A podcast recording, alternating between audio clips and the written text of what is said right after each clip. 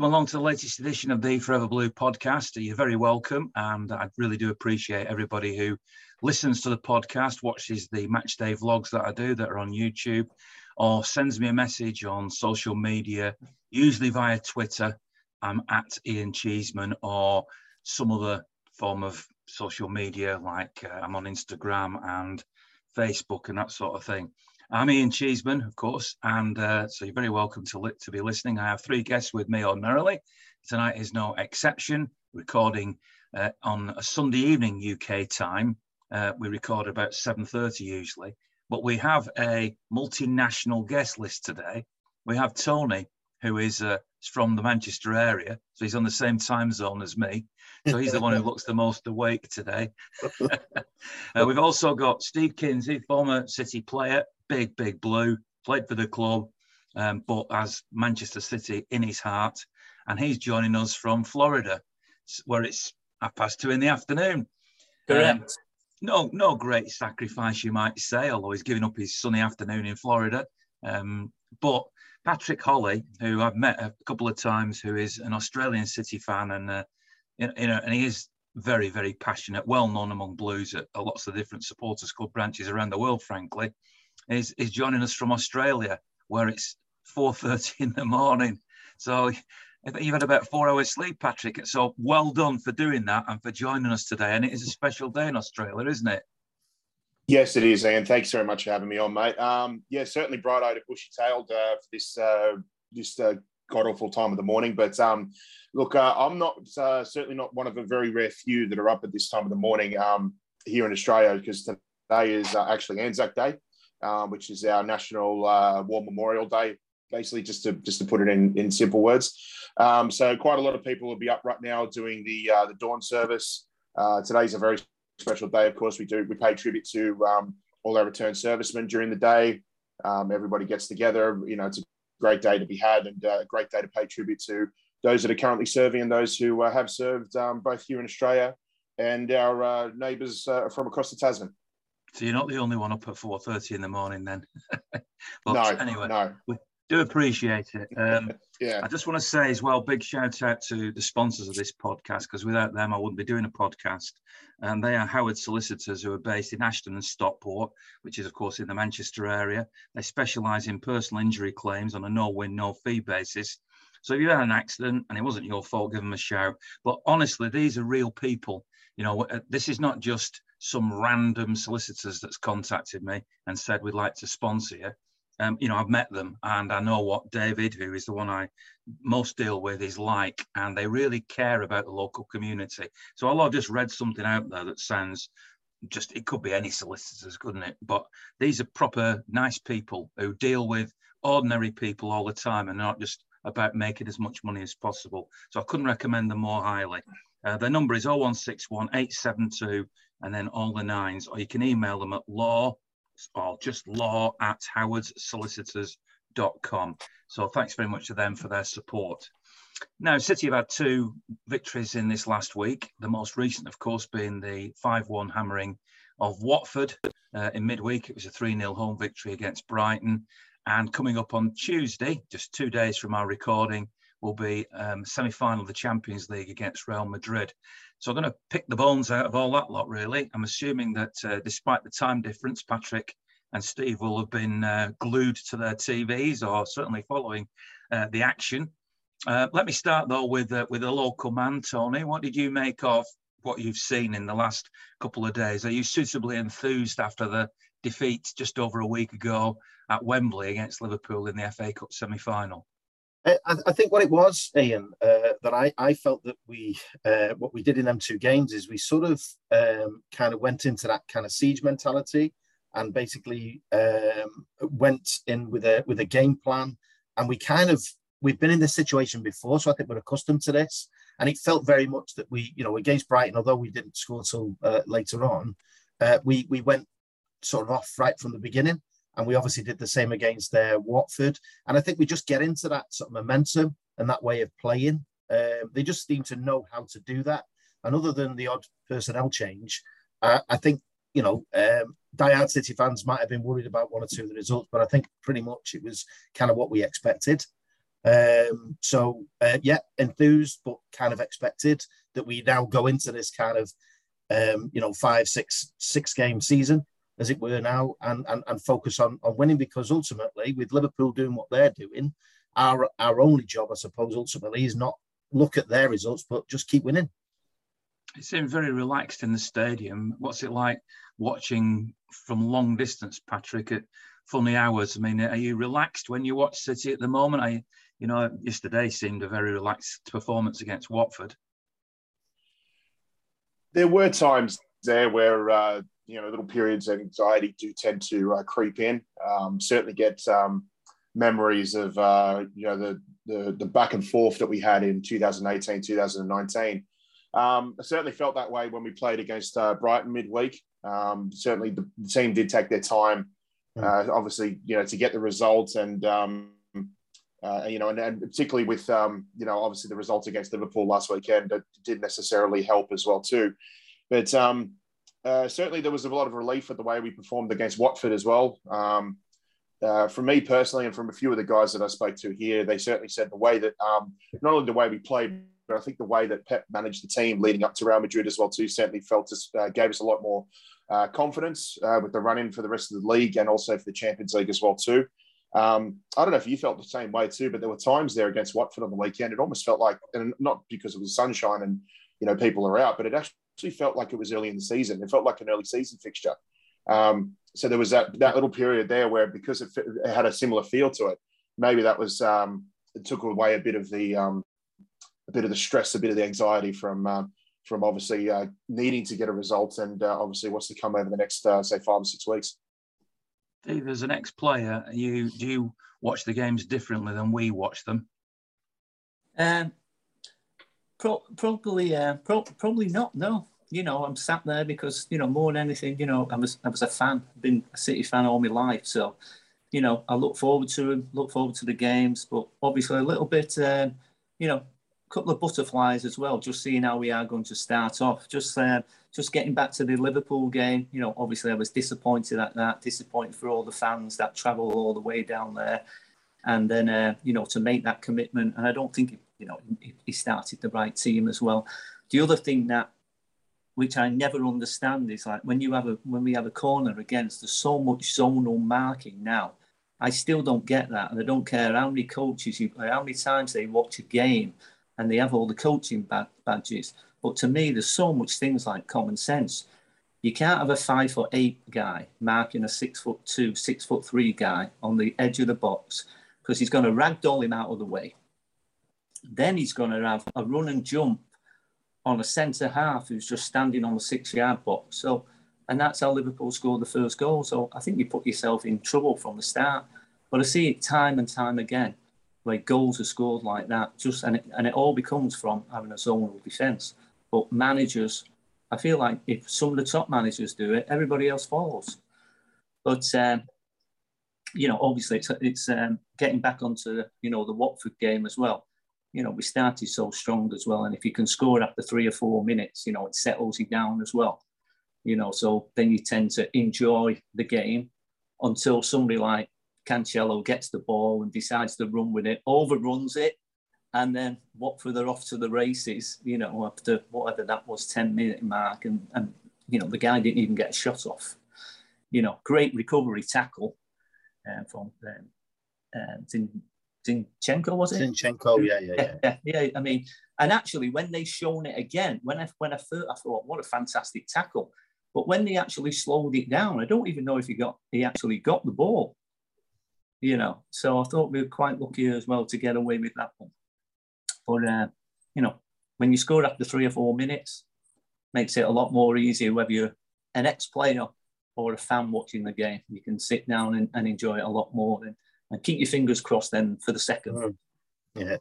As we're sitting here now talking, Steve, um, uh, I know that there's a you know, the, the next game is Leeds. It's talking about the, the Premier League title race specifically, and then there's four more games after that. And we saw that Liverpool beat Everton.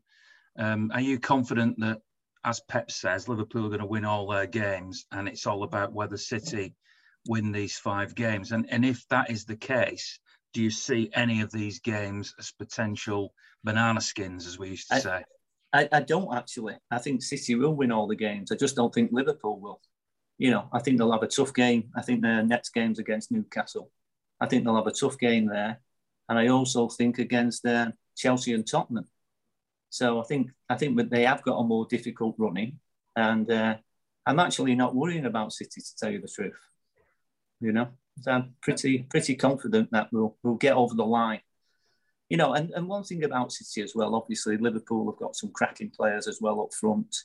Uh, you know, when you're creating chances, you've always got a chance of, of scoring goals. And one thing that I was happy with with City's performance against Watford, you know, we did get some great crosses into the box because sometimes I always think we try and have that one, you know, looking yeah. for that perfect goal.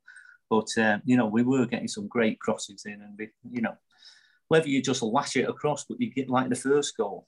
You know, he, the boy controls it. Zinchenko controls it well, and then he's not trying to pick a Jesus out. He's just lashing it across, and uh, and it was a great first first touch finish. I mean, the second one from De Bruyne uh, for Jesus's second goal. I mean, unbelievable ball and uh, and it's a great finish with his head as well. But as long as you, you know, I'm always a lot more worried if, if we weren't, you know, creating chances. I was very lucky yesterday because I was invited into the Citizens Lounge, Citizens Suite at City by Gary Owen, former City player. He has an ex-player. I'm sure at some point, Steve, if you've not already been his guest, you'll probably be his guest at some point. And you do a bit of a Q&A with the audience. And, uh, and it's I love that suite. It's probably my favourite suite in the ground in terms of food and where you sit in the stadium and all this sort of stuff. Um, one interesting conversation though that I had as I was sat with Kevin Parker, who's the general secretary of the supporters club, was he he we were watching Kevin De Bruyne flowing over the grass and being this gracious, majestic player that he is, and he said, "Is he is he better than Colin Bell now? I mean, you know, how would how would he compare with Colin Bell?" And I and I said to him, well, the, the difficulty of comparing the two is that first of all, Kevin's in a much, uh, that's not in any way to demean the team that Colin played in, but he's in a team now that dominates and is so much better than almost every single team that City play, which makes it slightly harder to judge. And they're playing on absolutely perfect pitches.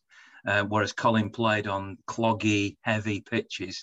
But Steve, just before um, we move on to other things. How would you, you you saw Colin Bell play? You know, what what would your comparison be between? I did. Kevin I mean, and, I, mean, obviously he, he is up there with him, isn't he? He is up there with him. I'm not saying, but you've hit the nail right on the head. I mean, you've got to look at the pitches now, what they play on. They talk about playing fit, uh, players being fitter now than they used to be. I'd actually have to question that because I was a fit lad myself, you know, and uh, and I know Colin was very fit as well. So we were practicing every day in that mud, and uh, you know, and then you come to a game and you're still playing in it. And Colin Bell was playing in the middle of the park as well. I mean, if we had any grass, it was a bit wide on the right or wide on the left, but typically down that middle. I mean, and that's why the game's changed. I mean, we couldn't play football the way they play football. I'm not saying that we're not footballers and we couldn't do it. We could do it, but the pitch dictates a lot what you could do. That's why, you know, years ago, the game, the, the, the midfield were, were missed out. The ball, would, it was like tennis just going over their heads because the field didn't, you know, didn't dictate to be able to play football. I mean, obviously, he's going to be in that question is he as good as Colin Bell? But it's great to have him. It's great to have him as a, as a City fan to have somebody like that with that class. And like he says, when you've got 75% of the ball every single game, you know, it is easier as well with all those world class players around you. you know? I mean, I mean, Paul Collin. I mean, Paul Collin. He was coming to the end of his career, and I played a couple of games with him in the reserves and testimonials. Colin was playing with me. Deary me, what chance did he have? Tony, are you old enough to have seen Colin play? Uh, to be honest, I only I I, remember uh, seeing when he actually came back from the injury. So obviously, I missed the the Martin Buchan injury that was. Uh, but I remember making his uh, his, his comeback um, in a game against Newcastle, if I'm not mistaken. Uh, and basically, all sides of the ground stood up and applauded him. Um, but you could see from that that he that he wasn't he wasn't the player that he was. Um, but it was just great to see him, um, albeit obviously at the end of his career, I suppose, ultimately. Um, but yeah, what a fantastic player. And, and I think, as Steve said, to have somebody like uh, KDB uh, and players alike like that in our team, in our squad, is just testament to where we are now, rather than having sprinklings of of players ultimately. I've seen next season's kit, and I don't think I'll be saying to giving too much away by saying that it is a tribute to Colin uh, next right. season's um, Great. kit. So, um, so that's quite nice. I mean, Patrick, um, uh, dare I ask uh, whether you wouldn't have seen Colin play, would you, in his pomp? You're much too young. No, no, mate. I came up in. I came up during I, I thought you were talking about me then, Ian. no, Ian. I came up in the glory days of uh, players like Danny Tiatto and uh, Jason Van Blerk and um, Danny Allsopp and you know the days when when Australia was really on the map in terms of uh, in terms of city players. Right. Yeah, absolutely. I've had uh, Danny um, Danny Tiatto on the podcast. He's he's a, mm. he's a very passionate man. Is he is he still a hero down under then? Um, I mean, for those who were very passionate about the Australian football, yes, they were. Um, yeah, that was that was uh, borderline around the time of the golden generation when we had um, you know, great players like your Tim Cahills, your Harry Kewells, your Mark Vidukas, and that. And, you know, there's, there's, there's still a, there's still a, a, lot of people out there to this day that think that um, uh, Lucas Neill didn't foul. Uh, I think it was Luca Toni against Italy in the knockouts of the 2006 World Cup, and you know, it's like obviously Italy went on to win that, so then that means that we should have won that. So you know, just um, we, we try to be optimistic as Australian uh, as um, as Australian football supporters, but uh, at the same time, we also understand like where where we stand on a global scale. Give us an idea, Patrick, of what, what the passion is like for City Down Under, because from a long distance, it's easy for us to just assume that because of City's success and the magnificent football, that it's capturing the hearts of everybody. Is it, or are you just on an enclave of, of City fans down there? Football in general in Australia has always been um, it's always been a minority sport. Um, I mean, it obviously really started to kick off in Australia post-war with the amount of um, immigrants that we had come from uh, from Europe. Uh, and for that reason, um, I believe uh, football's always had a backseat to your rugby codes, your Aussie rules as well too. Um, and not only that too, uh, ever since basically since I think about the the, the, the early early uh, late 19th and early 20th century, the tribalism between states here, so between Queensland, New South Wales, Victoria, South Australia, Western Australia, the tribalism isn't just based on economy and, and way of life and things like that. It's also based on your sport as well too. And the fact of the matter is, is that every every state you go to, it's one can be rugby league, the next could be rugby, the next could be Aussie rules. Football is always going to be a minority sport there as well too, and I think that's also exacerbated by the fact that um, a lot of uh, football fans in Australia that support all European teams are obviously up at god awful, you know, times of the um, times of the night as well too. So um, we're always uh, we're always behind the eight ball in terms of uh, supportership, supportership compared to the local codes or the more established codes as well too. Um, but one thing's for certain, and I've certainly felt this uh, when I go to Manchester and when I have other fans who or, other friends who are fans of other European clubs too, is that they always receive strong appreciation from their local from that local supporter base too understanding one obviously geography is a big factor as well too but understanding just the time zones and and the fact that the time that we get up to watch our games as well too, we certainly uh, do get um, a lot of credit, and people do praise us for um, for doing that on a, on a weekly basis, or in some cases, obviously doing it every three days. I always think that I'm making a lot of sacrifices traveling all over the place, but I can't imagine how many air miles you've done because you know, I've seen you pop up at places when I've never expected to see you there. You, you do get to more games than you ought to, really, given where you live. Yeah, absolutely. Um, and I've um, I've mentioned this um, previously. Um, um, I think um, on other other podcasts and, and on our one as well too, which I can obviously mention a bit later on. But I've I've been very fortunate because for the last eight and a half years I've worked for uh, Qantas, the Australia's national airline. So that certainly helps a lot uh, with being able to come over and uh, watch a lot of city matches as well too. Um, certainly, uh, besides the city match as well, too, I'd love to try and incorporate a little bit of a holiday, a bit of travel, uh, preferably when there's a European away day on. But um, uh, yeah, look, I'm in a very lucky position, a very privileged position to be able to do something like that too. But I also, um, I also want to use like my experience uh, of traveling, whether if, if it's not football related too, but just to help young people out there if they're at a bit of a crossroads as to what they want to do when they come out of high school. They don't may not necessarily have to go straight into university or straight into a big job or, start a career. They want to find a good job, work for an airline, something that gives them an opportunity to um, appreciate the job outside of work as much as they do inside of work. Then they could certainly use that to go and, and travel and, and do things that they're passionate about, that they love, and, and things like that. And um, for me personally, obviously, my passion is football. My passion is Manchester City, and you know, I've, I've created a, a, lifestyle and I've created a life for myself that is able to be able to do that and still go home and still, you know, you know, still be able to work and still be able to um, enjoy myself and, and, and, you know, and just, and just motivate myself to, you know, give myself drive to be able to come over and do trips again and just continue, uh, just, just at the end of every trip, come back now and say, I'm, I'm, I know when I'm going to be back again. And, and that's what, that's what yeah. these last eight to 10 years of, of in this industry have given me. Well said, Pat. Good for you, sir. Well done. Good. Yeah, I, thanks, I, love, I love your passion. It's good to good to hear from you. And while we're on the subject, then uh, wasn't necessarily what I was going to ask you next, but you've introduced me to the concept of what it must have been like down under while we were in the, the throes of the pandemic, because Australia was essentially cut off from the rest of the world. I mean, you, if you're working in an airline and you're a football fan who's used to traveling around, there were, must have been several issues that you were trying to negotiate. Yes, there was a lot of issues. Um, I believe we locked the country down from around about St. Patrick's Day, uh, 2020, and we yeah. didn't really open up for just general public travel until 8th of November, uh, 2021. The reason I remember that day is because it was my dad's 75th birthday.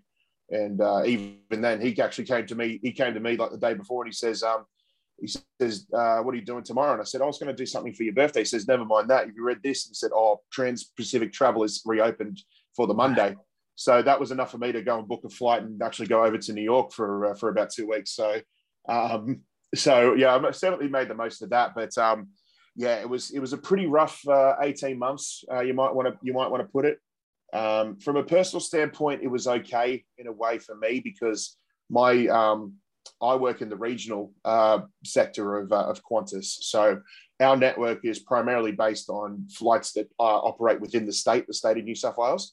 And the fact of the matter is, is, and I give a lot of credit. I don't know how many people from regional New South Wales would be listening to this podcast, but um, I want to give a lot of credit to the regional towns because they, you know, had a lot of strong um, uh, procedures in place for isolation because you still would have had a lot of people returning from other holidays. There's a lot of the majority of people in those towns are from retired, you know, are retired and you know um, finished just uh, general work and things like that. Um, so we still had a network to operate to. The only problem was was that there wasn't enough demand to put us all on at the same time. So we were all constantly on furloughs, you know, several weeks on, several weeks off, several weeks on, several weeks off. Um, so it was a bit hard trying to find a balance between a regular working life and, and you know trying to keep yourself occupied days on end at home. But um, yeah, fortunately, we had the, the Premier League come back for a bit. Um, I certainly spent a lot of time uh, chatting over Zoom and, and other forms of social media with other supporter clubs, not just in Australia but around the world as well too, and um, just giving ourselves a you know a certain element of sanity basically in what was uh, quite a chaotic and um, wild uh, 18 months or so which is an in, leads me to an interesting subject, which I'll ask the other two as well in a second. But when we were in the, the midst of the, the biggest of the pandemic and the games were being played behind closed doors, I'll, I'll be honest, I, I didn't really engage like I would normally do. I hated watching the games in empty stadiums. I attended one or two, but most of them I was watching on TV like everybody else. And and I, I just didn't feel the same way. Um, you know, I, I'm all about being in the stadium. I can't deny that. But even watching games remotely didn't feel the same. Didn't I, I just didn't have the same heart in it. Did it make any difference to you? And I don't ask that as a patronizing question because obviously you consume a lot of your football over the TV. But the fact that we were in this pandemic and it was and it was just a different circumstance, did that matter to you, Patrick? Um, from a public, like face to face standpoint, yes, it did. Um, there's quite a lot of our members who, you know, do rely, not necessarily rely, but they do appreciate um, the social side of things uh, for our supporter club. Um, again, it came back to uh, con- keeping in touch with each other over social media or over, you know, Zoom and, and, Skype and and other um, other uh, streaming services out there. Um, so we still were able to keep contact and still be able to keep uh, a little bit of a little bit of our sanity uh, from that uh, standpoint as well too. The one thing I found that changed when we were finally able to to move out into into um, uh, into the public a bit more and go to pubs and go to venues and watch uh, city matches was um, I don't know I don't, know if you noticed this too. There were quite a lot of um, kickoff times and, and, and, and match day times that weren't necessarily part of the regular schedule. Um, if I could use a really good example, it was um, last season when I think we played away at Fulham. That match ended up being on a Saturday night. I don't know if you remember. I think it was like 7 or 8 p.m. on a, on a Saturday night uh, over in the UK. So that would have been around about, say, 6 or 7 o'clock in the morning uh, over here in Australia. And I, I, remember just posting information out saying, like, oh, look, we we've got access to our pub. If anybody wants to come in, uh, and anybody does want to come in, we'll go for breakfast in the city later on, you know, just because our pub is in downtown Sydney.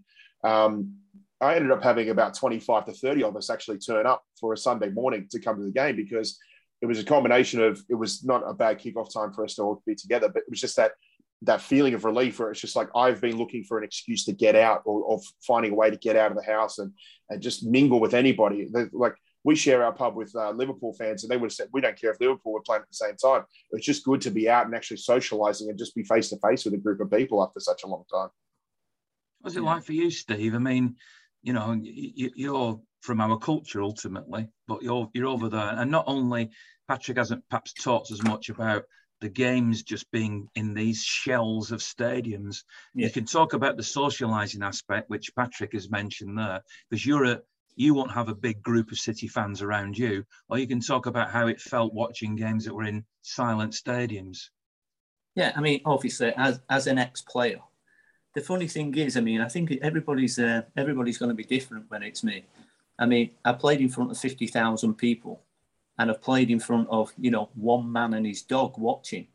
You know, my attitude was always, you know, as soon as I stepped over that white line, you know, I was going to give, I was going to play as hard as I possibly could, regardless whether there was people there. Is it better as a, as a player playing in front of fans? You better believe it. it is. But at the same time, it, it never affect, it never affected me at all. I just wanted to go out and I wanted to go and play. And whether the manager even, whether the manager liked me or he didn't like me, I just wanted to go and play. You know, and you sort of like owe it to to yourself, you know. I mean, you know, when I was making 16 pounds a week or whatever I was making, you know, it made no difference. I just wanted to go and play.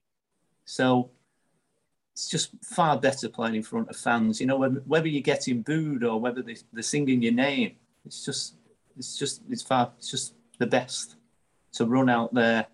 And like I said, I'll never forget the times I ran out when it was, you know, playing that main role, and to just hear that. And, and I used to look at the Kippax and I used to go, I used to be in there. I used to be there cheering for my heroes there. And that just the feeling was just an amazing feeling. But uh, but it's weird though, because some teams actually did better with having no fans. Yep. You know, that's that's the strange one. There was some team that actually did better. So you never know. Just never know. How did it affect you, Tony? Well, I'd just like to sort of, from what Steve was saying, I, I thought that that actually it benefited Man City because I think that because we have such a, um, an organised approach, everybody knows their own roles and responsibilities and so on. I think City performed better um, during that period. And I think it, uh, to, to the extent that teams like Liverpool and, and other that relied on the, the, the vociferous fans, etc., etc., um, struggled. Uh, but I don't think Man City did. Um, and I think that was all about that kind of the way that they played and, and so on and so on. Uh, and it's interesting as well, Steve. Um, but um, I, I wonder as well is that when you are playing, and I would echo that as well. But when you are playing, I think that you you you unless unless you don't really want to um, in terms of anything that's coming across negative. But I think if you're on your game, you don't really hear what's going on out there ultimately because you're so focused on you're so yeah, focused right. on you're, you're, right. Doing. It's crazy. Sometimes people say, yeah. "Well, I couldn't believe it was raining," and I was like, "It was raining." It's quite weird that you said that because that's that's how it was. Yeah. Believe me, I but funnily enough, I always heard the ones that were booing me. I always heard that. because That it's didn't- something surely slightly didn't different. happen, Steve. but it's, some, it's something that's slightly different, though, isn't it, Steve? And I think that's what maybe you pick up. But general, the general kind of noise, you, you probably wouldn't. Now, I was fortunate um, to uh, back in the eighties. So whilst we're talking about Australia and, and the likes, I played over in New Zealand in the eighties. So um, I played for a, a small team out there uh, for Masterton, which was just outside Wellington, and and although we were a sort of small suburban club, um, there was pressure on there coming from England to actually play in, even though it was pretty much like you know one man and his dog, but there was an interest, I think, from the general population to come and see you. And after a while, once you got over that, I didn't really, I didn't really see, I didn't really see or hear Right. Them. Yeah. You know, ultimately, it's, it, it's a, it's a strange, it's a strange thing, really. You just want to go and play. Hey, Pat, Pat, I was, um, you know, with you being in Australia, I remember I, I got picked to play uh, 1981, I think it was, uh, England under 20s, and we played in the, the Mini World Cup, and it was held in um, it was held in Australia as well. So uh, Okay. yeah, it was, it was great, mate. Obviously before you were born, but it was uh, it was great, great experience. What's it Yeah. like playing No. upside down, Steve? What's it like playing upside down? Because I mean, obviously, we've had to turn Patrick's uh, picture round, you know, because he's actually upside down. Yeah. How, how did you play with all the blood going to your head? how did what? How did you play with all the blood rushing to your head? Oh yeah, yeah, yeah. Piece, piece of cake, mate. Piece of cake. But- Let, us Yeah. go back to the football a little, little bit, and, and and and something that's quite topical at the moment is Gabriel Jesus scored four goals against Watford, and there have been links of him moving to Arsenal, um, and uh, it sounds to me as if Erling Haaland as a deal is all but done, and the only complication I can see of that not happening is Real Madrid appear also to be on the verge of getting Kylian Mbappe and we keep hearing different versions of whether that deal's likely to happen. And if Mbappe doesn't go to Real Madrid, the theory is that then they'll go all in for Erling Haaland. But again, depending on who you believe in these rumours, it sounds like Erling Haaland's coming. So if Alvarez is coming next summer, which he will be, um, and Erling Haaland potentially, is there room for Gabriel Jesus? And would you, after watching his performance, albeit against Watford, without being too insulting to Watford, but albeit against Watford, has Gabriel Jesus, whose goal scoring rate is phenomenal, second only, I think, to Sergio Aguero at City. I- i- Is he, you know, one that to, to be gone? What what would you do with that? Who wants to go on that one? Well, can I just start by saying uh, maybe we should start putting uh, transfer rumors out for Gabriel Jesus every single week because then I think uh, if, if we keep that way, he'll end up with the Ballon d'Or. Very Absolutely. true. Yeah. Yeah, I, But, I, I um, think. I think. Yeah, sorry, I think sorry. particularly though. Uh, sorry, Patrick. Sorry, sorry. I think particularly with and, and what Patrick was saying there. I think that um, Jesus ultimately has kind of uh, regularly played second fiddle behind Aguero, um, and is, and he's kind of aware of that, and he's kind of also aware that he know he needs to sort of keep fit, keep fresh, and so on and so on. So he's kind of been used sort of spasmodically, you know, uh, often, but he never lets us down. Um, I, he never lets us down when he when he comes on and plays. Um, and I think that was testament on um, Saturday because there are games when he has been trusted, and obviously, you know, surprises when we played Liverpool at home, he, he was thrown in.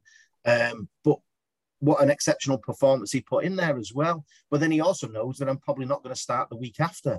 So it must be a bit frustrating for that play. But I think certainly Jesus, from his point of view, I think he's used to that. Um, in terms of him leaving, I think the way that uh, Pepper's handled this, he kind of leaves it in the way that he's saying all the right things in terms of that, but he knows that if an offer comes in and that player wants to go, then he won't stand in there, eh, eh, stand in his way, and, and he's done that with a few players because at the end of the day, if they don't want to play for the club, then then then fine, they, they, they go elsewhere and they go with his blessing. Um, so there doesn't ever seem to be that kind of animosity when when Pep loses a player ultimately, and I think Jesus might be in that same um, same position. Pep Guardiola was full of praise for him after the game, and Yeah. he was he was talking about him as a human being uh, and Yeah. how special he was and everything like that. And Uh, you know, you, you, think if he's got that type of relationship with him, and he was talking about, you know, if we had a problem at right back, I feel as if I could put Gabriel Jesus in at right back, and he would unquestionably put a shift in for me. You need players like that in your club, don't you? Yeah, abs- absolutely. Yeah, and and no question. I mean, he is a good player, but you're talking about Haaland or Jesus. I, I know I'd say Haaland. You know, I mean, so is he going to be happy? I think he's going to actually end up playing less games, you know, because you've got, I think he'll end up being third choice out of the forwards. I mean, I think what City should have done, you know, I think we should have gone for Haaland and paid the 160 million for him rather than waiting, you know, the other year. We should have spent that money on him instead of um, on Grealish. I still to this day can't understand why we got Grealish. You know, I can still think of four players who were better than him, who he already had. So, I mean, even even against Watford, it's not like he had a good game neither. Somebody inside the club who, who spoke to me about it, and they brought the subject up, not me, um, said that Grealish was signed because he's a he's a bit of a poster boy. I didn't use that exact expression, but you know, you see him turning up a, uh, in Gucci gear and uh, you know, and all the rest of it. And and on uh, the number of kids now at the Etihad who are walking around with Alice bands on and you know looking like him is is quite phenomenal, really.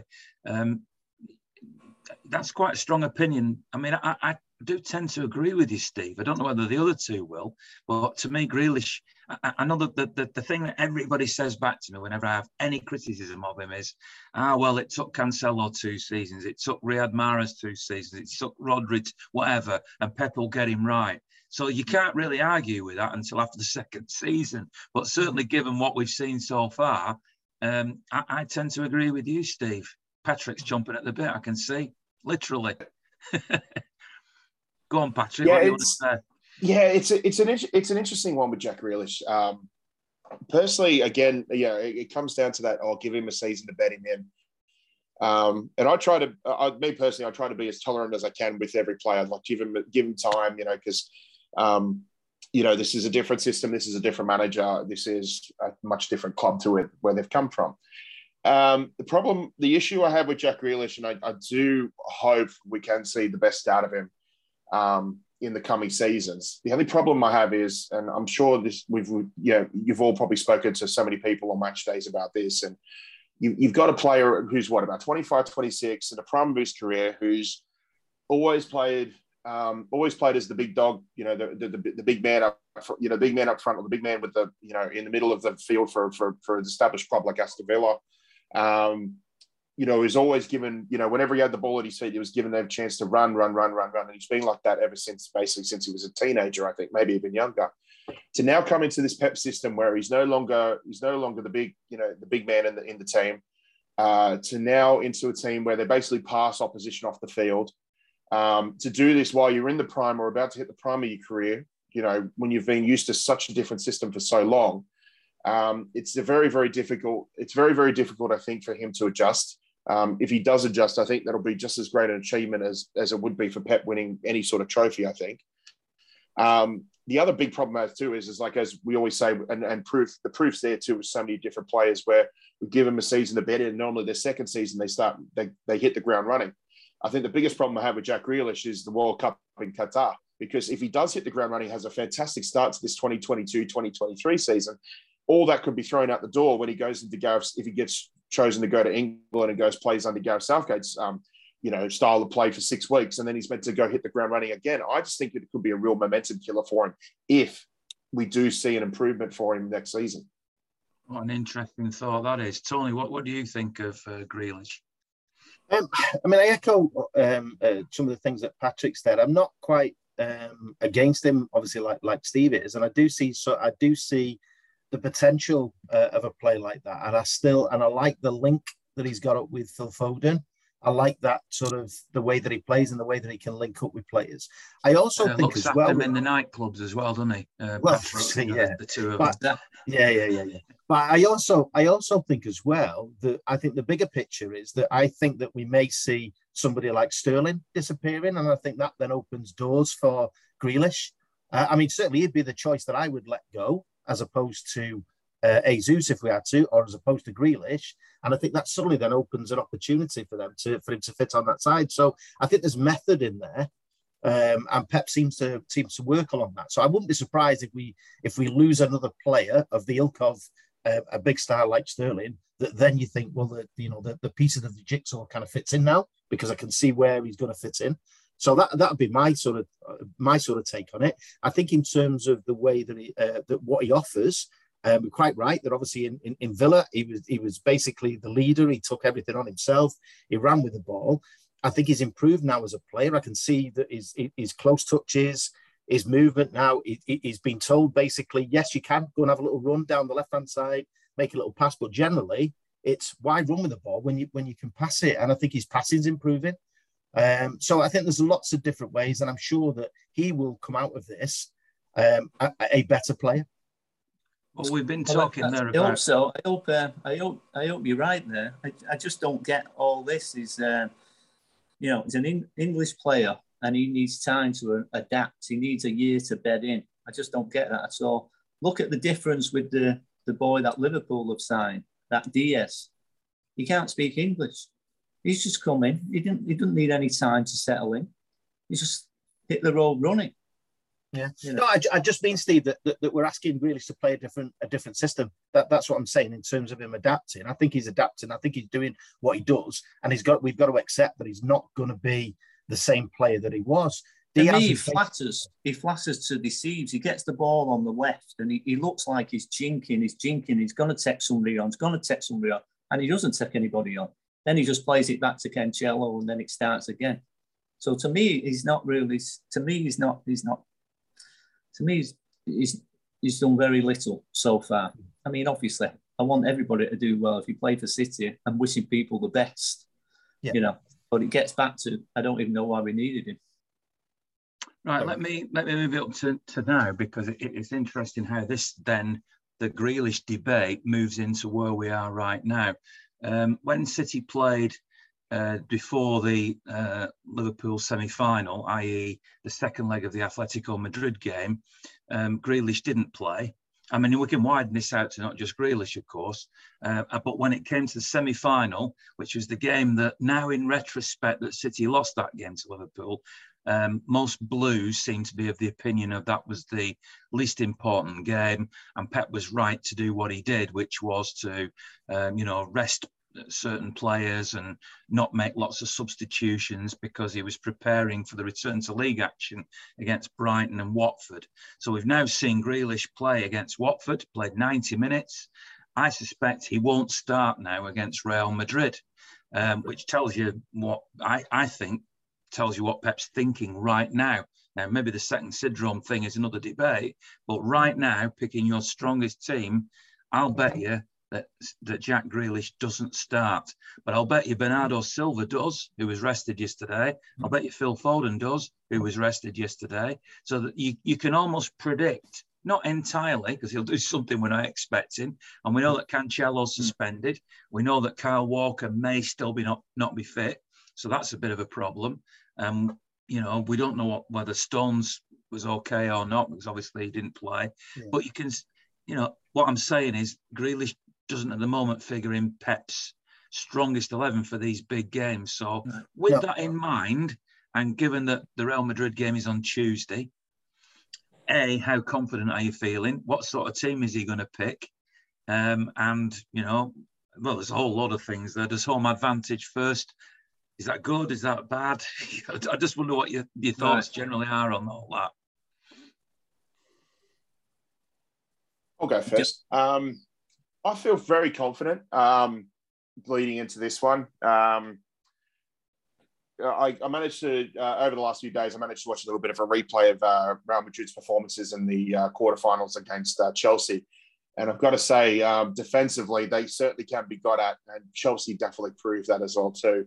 Um, so there's every every opportunity that I feel that we can certainly uh, bag a few goals against them. Saying that too, uh, how deadly they are still against the count on the counter attack you know, still got a fantastic midfield, even though it's a slightly aging midfield. Players like your Modric, your Krooses, your Casemiros, still very, um, still very deadly, particularly on the break too, which is um, something where we're well acquainted with certainly when it comes to uh, teams getting an upset against us. Um, I think as long as we keep the possession-based football and we don't necessarily fall into a trap too much of Real Madrid trying to force us into long passes or you know uh, you know too much pressure on the ball or you know forcing too many turnovers, I can't see any reason why we shouldn't be able to get a, comfortable result against uh, against Madrid. Uh, with all due respect to them, they're still a great team, still very formidable. I mean, credit to Karim Benzema. He has certainly wound back the clock this season. He's been absolutely fantastic for Madrid. Um, but I feel very, very confident uh, in this one. Um, I'm not too concerned whether it's the away, whether we had the away fixture first or the home fixture first. I'm not too concerned about that. I think uh, we've proved in previous knockout rounds. Um, I'm not saying uh, Atletico. I'm going to say Atletico is an exception because that was just an absolute circus what happened in that quarterfinal. Uh, but I think uh, our proof, the proof's in the pudding. That what we've done the last two seasons in knockout stages is we don't just go for the aggregate. We go for the win in every single leg. And uh, I feel confident we can certainly do that in uh, in both legs, both here in Madrid. Yeah, I think I think you said right. I think you said it all, Pat. There, I think uh, I agree with you. I, I, think City will. I think City will beat him. I go for two nothing at home. I think we'll yeah. uh, be comfortable winners. I think we'll we'll show that possession what we can keep, and I think they'll just try and hit, hit us on the counter.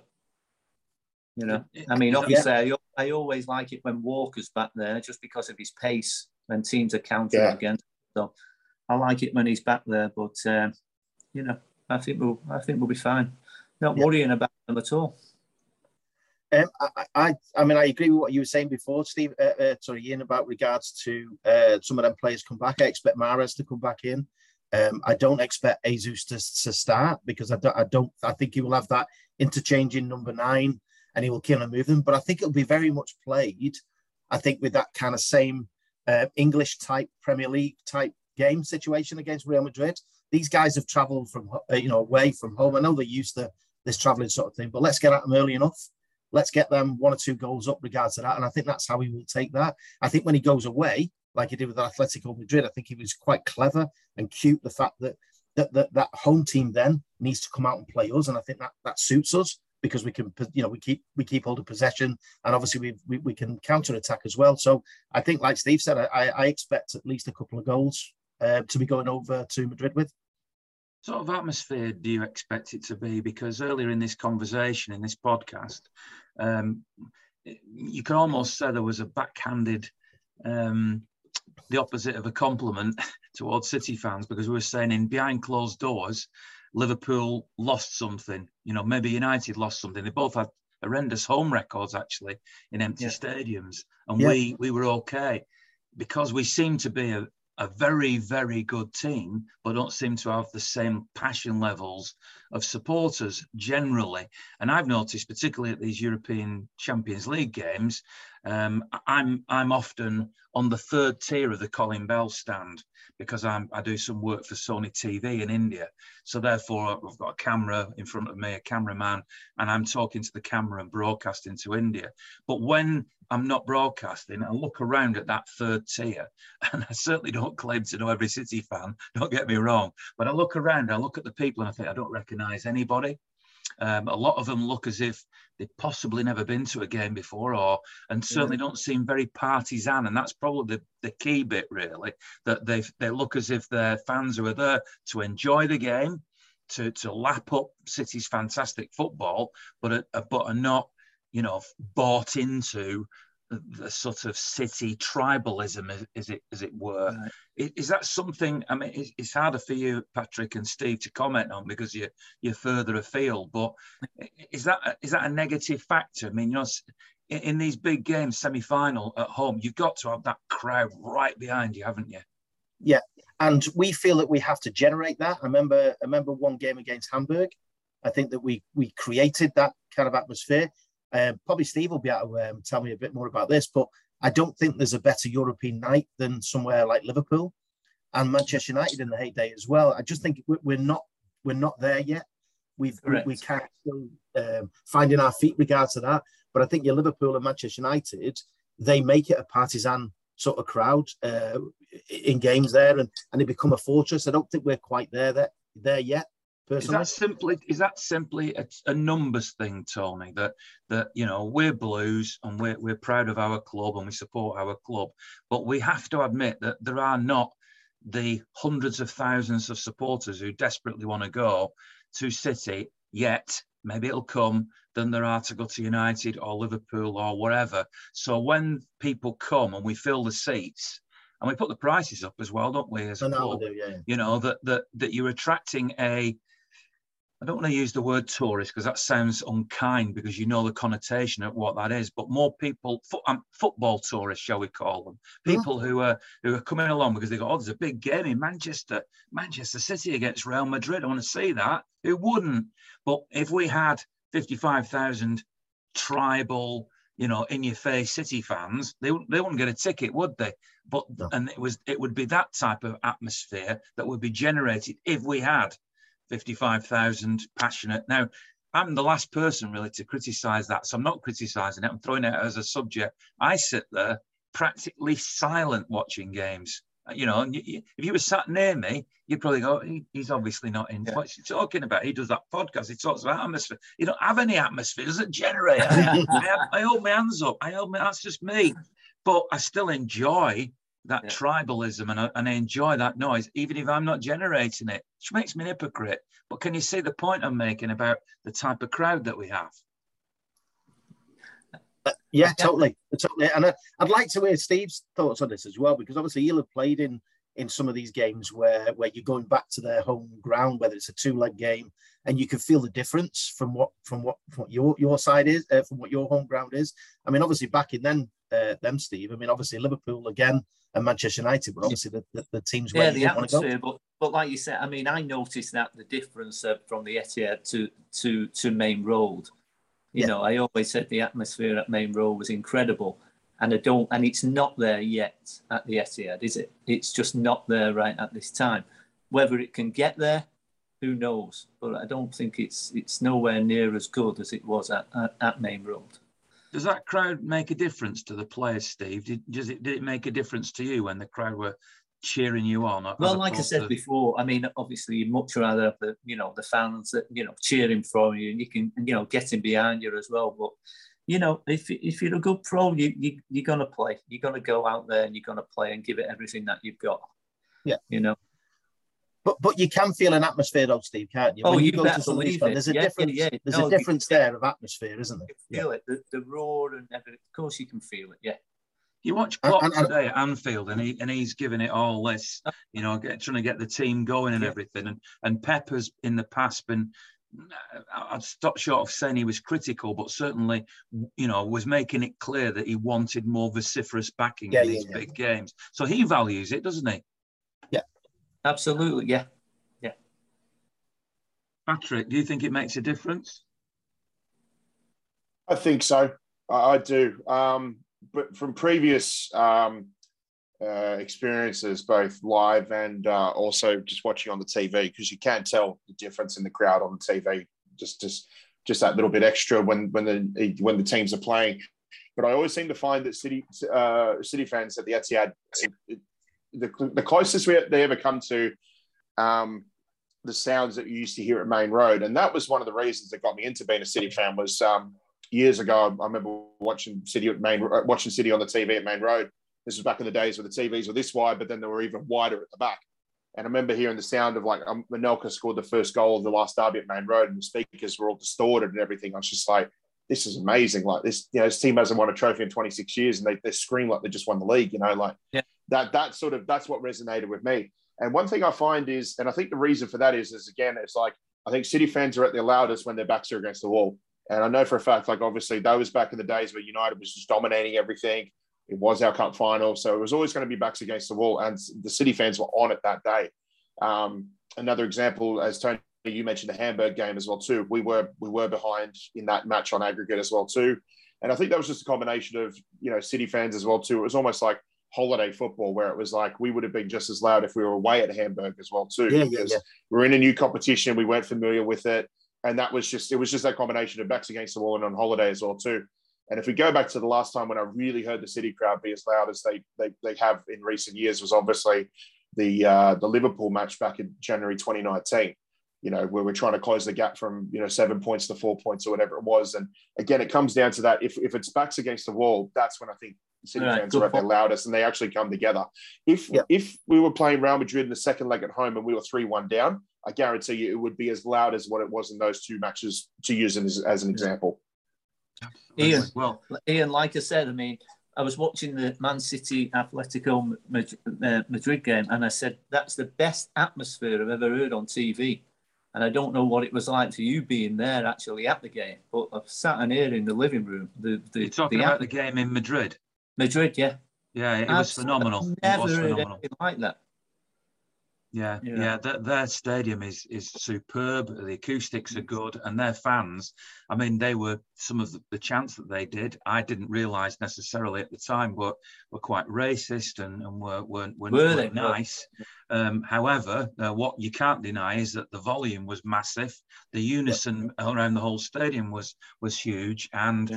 I, I, would put that in in uh, you know the top two or three atmospheres I felt anything uh, probably higher than I felt in this country, perhaps ra- apart from the Etihad on 2012 day or when Colin made his comeback at half time on Boxing Day against yeah, Newcastle, because yeah. those were yeah. two special moments. But um, as we're coming towards the end of this podcast now, uh, I know you, you, mentioned a little bit earlier on, Patrick, that um, you do stuff yourself. So I wanted to give you an opportunity to tell us what you do. Um, oh, in terms of uh, our podcast, yeah. So uh, myself and uh, two of fellow Sydney Blues, uh, Danny Barrett and Jeff Surmai, I do believe they listen to uh, Forever Blue. Um, we decided uh, during like the last bits of lockdown last year to, to finally start um, start a podcast. Um, it's just uh, three lads, you know, on Zoom most days, uh, just chatting about all things City. Um, we call ourselves the Early Bird Podcast which uh, obviously makes sense because we are birds and we are up early at god awful hours of the morning. And it's just um, it's just a it's just an Aussie's perspective or an Australian City fans perspective of uh, how we see City and how we see um, football in general. Um, we try to keep it light. We try to keep it fresh. Um, the language is obviously going to be a little bit, little bit more colourful uh, because we try to keep it um, almost in the same vibe as like as if we were actually at the pub at three o'clock in the morning, with microphones in our hand, just commentating on the game. That's how we just want to keep it. We keep it light, we keep it fresh, uh, we keep it fun, and we don't take ourselves seriously. Um, so yeah, that's um, that's basically us. Um, you can catch us on, uh, I believe it's Spotify, SoundCloud, and Apple Podcasts. Um, our apologies to anybody who has been listening. If anybody listens to this who has been listening to early, but we haven't had a podcast for a few weeks because I've been away. But uh, we are planning on putting another one up in the next few hours, actually, um, after this after this uh, show. Um, yeah, we're also on Facebook at the Early Bird Podcast as well too, um, and you can catch us on our um, social media pages uh, for the Sydney Blues. That's MCFC Sydney on Facebook and MCFC.Sydney Blues as well too. So if anybody wants to get involved or have a sh- you know have a shout out or anything like that, we're more than happy to have everybody on and, and chew the fat about all things uh, all things Sky Blue. Well, cool. I've got cool. It's, good. it's been an absolute joy to have you on the podcast, Patrick. Um, so we've met a few times in the past, and I know what a good sort you are, and um, how how you spread the word of City all over the globe, not just down under. So uh, keep it up, um, and it's great, great to chat to you. And I really appreciate you getting up so early uh, on a Monday morning for you, as we sit here on Thursday evening, about to unwind with you know a cigar and slippers being in front of the uh, the fire, you know. But um, you've got your day ahead of you. Steve, um, middle of the afternoon in, in Florida, you could be out there sunbathing somewhere. Right. You've chosen to spend it with us. I appreciate that as well. It's always great to chat to you, Steve. Always a pleasure, Ian. You know what I think about you and how you're not involved with City in some way when you're not on their payroll. It amazes me. Well, that's very kind of you to say, but um, as I said a few weeks ago to Craig Cash, I think I'm yesterday's man. Those days have gone, but you never know, I suppose. Um, just before I thank Tony, um, I just want to say a big thank you to Howard Solicitors again. Mentioned them before. They have uh, offices throughout Greater Manchester and Cheshire. They specialise in areas of law that affect the individual. So it's likely that if you need some help or guidance or someone to help you, then they'll help you. Law at howardsolicitors.com or, or, their phone number will be on the website as well, which is howardsolicitors.com. I've just said that Patrick's had to get up early. Steve's had to sacrifice the sun. For you, Tony, and me, uh, we've not had to sacrifice anything, have we? It's just a Sunday not evening for us, isn't it? No, but always, a, always a pleasure and, and never a chore. Yeah. Joking apart, Tony, thanks very much for your time again. Really appreciate it. No problem. We'll All the, the best, Steve. All the best, Patrick. Hey, thanks, guys. Thank thanks, you. Steve. Thanks, Tony. We'll do the podcast, of course, again next next week. Uh, we usually record, as I say, UK uh, Sunday evening. I do a match day vlog on YouTube. If you've never checked that out, um, so have a look at it. Uh, just search YouTube Ian Cheeseman or Forever Blue. I did one at the Watford game from the uh, from the Citizen Suite. Gary Owen Holster me and everything. The 1894 Suite for Brighton. Uh, for the game on Tuesday, I'll be there working for Indian TV, but I'll still do a match day vlog. So it's different every single time. You never know who I'm going to bump into. But one thing that's always the case, and one thing you must always remember, even if it's the only thing you remember at this podcast, it's great to be a blue.